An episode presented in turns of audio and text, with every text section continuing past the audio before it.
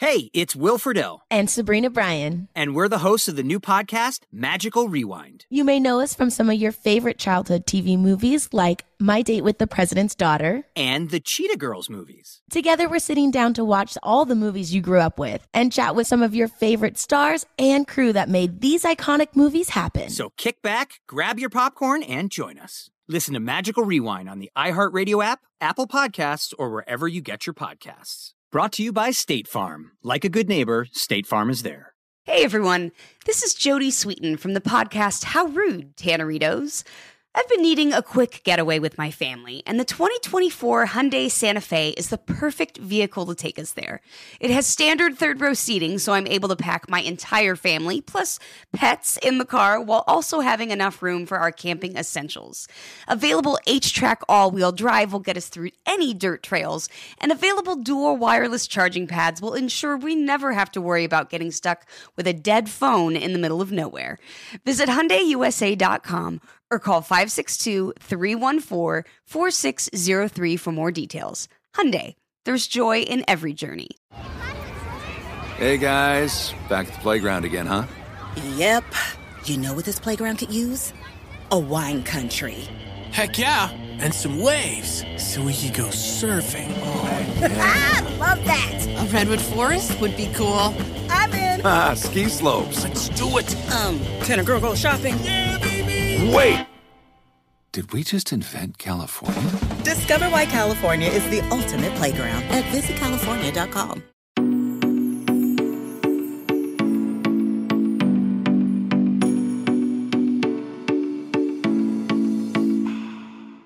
Hi, guys, and welcome to a new episode of Couch Talks on You Need Therapy podcast. My name is Kat. I am the host, and if you are not familiar with what Couch Talks is, it is the special bonus episode of You Need Therapy podcast where I, Kat, answer questions that you guys, the listeners, send to me, and you can send those to Kathryn at You Need Therapy podcast.com.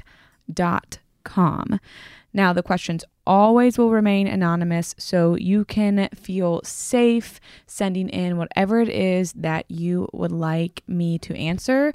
The only thing that I say to y'all around that is if you do not want something read or said on the podcast that is in your email, please let me know. And yeah, just include the information that you feel comfortable sharing. And I won't add anything else, especially your name, where you're from, your address, your email address, any of that good stuff. Now, I also want to remind everybody that although I am answering your questions on these episodes, I am still not serving in this podcast as a replacement or a substitute for any actual mental health services. Each week, we like to attempt to answer one question. We're going to stay on that track today. And I have a question that I'm really grateful for because I imagine it took a lot of courage to write. And I also imagine there's a lot of people that are going to relate to it. So here it is. Hi, Kat. I'm having a hard time. I recently discovered I was pregnant. The father and I are not together, and he strongly wanted me to not have it. I was in shock and I was scared, and while it feels like I took time to decide, in hindsight, it was a quick decision and I chose to have an abortion. I was raised Catholic, though I never really bought into it and don't consider myself Catholic. But that Catholic guilt runs deep. A big part of me knows that I made the right decision to not have a baby with this man, but the other part of me is so sad and I feel so much shame and guilt. I don't know how I'm going to forgive myself or move past this. If you have any advice or resources, please help. Thank you. Okay, so like I said before, this probably took a lot of energy and courage to send in. So thank you so much for sharing this because I know this question is going to hit home with a lot more people than you might realize. A lot of people listening are going to relate to what you're going through in multiple ways. So the first thing I want to say here is that you are not alone in this. Sometimes our shame, and since you said you're experiencing shame, sometimes our shame can tell us that we're the only ones. And I want you to hear very, very, very, very, very, very loudly that you most certainly are not.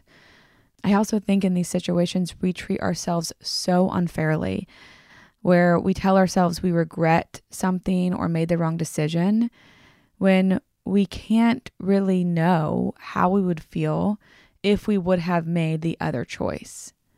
We don't know how that would have went either we participate in a thing called magical thinking here, and we assume that the other choice would have been much better than this one, and things would have worked out differently or perfectly or what have you this, in this magical way. And that's something we don't have the ability to know within our own human brains. What I do know is that 99% of the time, we do as humans the best we can with what we know and what we have in the moment. And there is no way for us to do better than that. We can't know things before we know them, and we can't make decisions using information that we don't have access to. For example, how something would make us feel. We can make assumptions, but we can't know what we know until we know it. So instead of running through all the what ifs, if that's something that you're doing, I would really, really, really, really strongly encourage you to ask yourself a more helpful question here, which is what is? Now, the other part here is the religious guilt aspect, which is especially curious in your situation in ones like this, where one doesn't actually believe or practice the religion, but their rules and values are still held subconsciously as, in quotes, right. And this, I think, stems a little bit from the whole group think phenomenon you know, like if all these people hold this as true, should I? If all these people have said this, should I? If all of these people in the past have thought this, should I?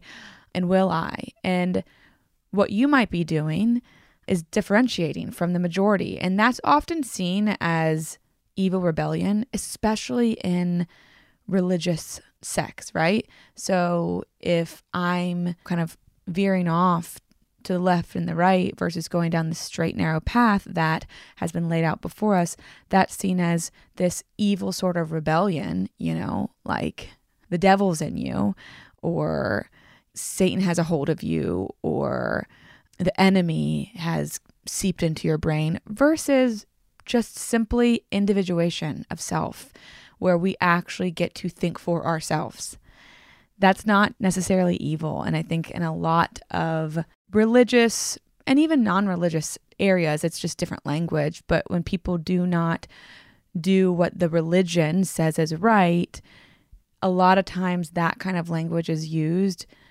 to manipulate. Sometimes it's not so conscious, sometimes it's not calculated, but it is a form of manipulation where we use this language that can kind of convince us that something's happening that's not. Just because you're making a decision that does not align with a certain religious group, it doesn't mean that the devil is in you and it doesn't mean the enemy has won. It doesn't even mean you believe in any of that. And that doesn't mean it's bad. Even if somebody does think it's bad, that doesn't also mean that you have to think it's bad. Again, individuation, that's actually a very, very healthy thing to do. So I would ask, what do you believe that is telling you something is wrong? Or telling you that you did something wrong. And I, I say it this way because guilt sends us the message that we did something wrong. And if you're experiencing guilt around a decision you made, what did you do and what what do you believe that is telling you that that thing is wrong? Versus what do other people believe that is telling them that I did something wrong? And do I actually believe that? If I don't and I still feel icky around it, I still feel like I did something wrong have you actually worked on deprogramming yourself to not believe this anymore especially if you grew up in a certain area or you've grew up maybe you adhered to a certain religion and then some you've you've changed your mind when our brains and bodies aren't working together, like I don't actively think this. However, I'm feeling this in my body. It's like something that's, you know, living in my tummy or my chest feels tight or I have this anxiety. Sometimes when our, our brains and our bodies aren't working together in unison, it's because my current thoughts and my past experiences aren't lining up. And it actually takes some work to realign them. Because if I move through something and I tell myself that it's wrong for my whole life and or bad. So let's say this is easy to use this as an example. Like if I my whole life have believed that ice cream is bad and ice cream is not good of the devil, you know. Every time I eat ice cream, I'm going to be telling myself that it's bad and my body is going to remember that experience or I'm not going to eat it at all. And if I change my mind, but then I'm eating the ice cream, my body's going to remember the experience and I might not have attached that new belief system to it. So we might have to do some deprogramming, some reconstruction of my own belief system, and that can take some work. Some active work versus just telling myself I'm, I'm supposed to like flip this switch just because I don't want to believe this anymore. I also want to say it's okay to feel about this. It's okay to feel sad about this. It's okay to have feelings about this experience that you have had. And I would really encourage you to ask what your sadness is about versus giving it an automatic label that would just like, you know, make sense of I feel blank because of blank. Maybe you have some sadness for yourself for how the experience went down, what happened, the tough choices you had to make, the pressure you felt. And I don't want, if it is sadness that you're feeling, to automatically get labeled that you're sad about your choice, which means that you did something wrong. What if you were just sad that you had to even make a choice? You were bummed that this was something that was part of your story. That necessarily eh, it's not it's not a moral good or bad thing. That's just a thing and it's okay to have feelings about things. Which probably is the most enlightening sentence I have ever said on this podcast. It's okay to have feelings about things.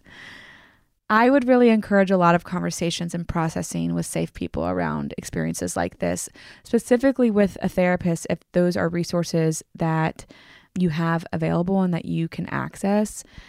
A lot of this kind of stuff is healed through relationships. It's healed through conversations, experiences, not just with our with our own thoughts in our head because sometimes we can tangle those up. So I would really encourage you when you ask for resources and advice I can't necessarily give you a protocol here, but what I, I do want to suggest is allow resources.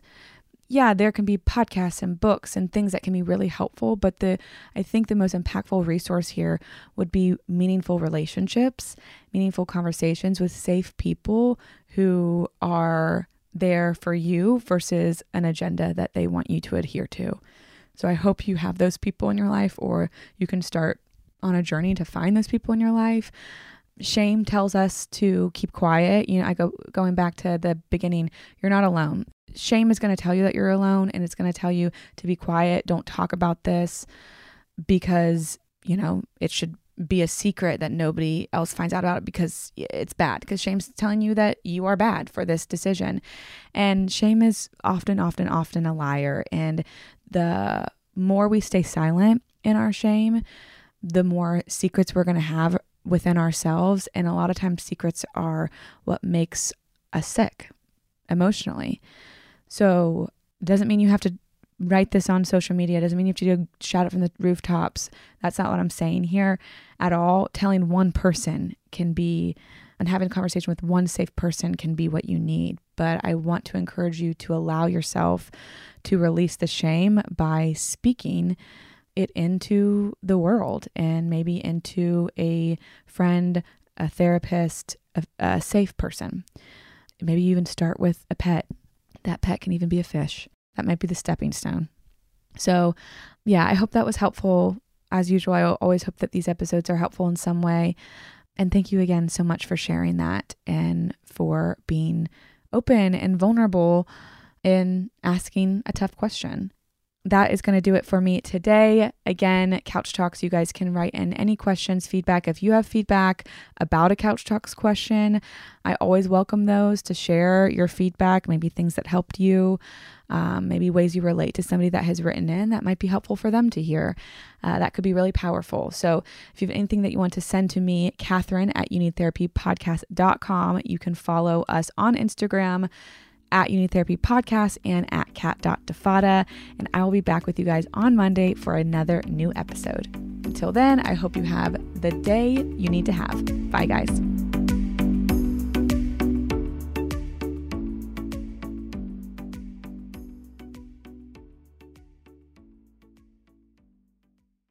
What's up, y'all? Janice Torres here. And I'm Austin Hankwitz. We're the hosts of Mind the Business Small Business Success Stories, a podcast presented by iHeartRadio's Ruby Studios and Intuit QuickBooks. Join us as we speak with small business owners about the tools they use to turn their ideas into success. From finding that initial spark of entrepreneurship to organizing payments and invoices, we've got you covered. So follow and listen to Mind the Business Small Business Success Stories on the iHeartRadio app or wherever you get your podcasts.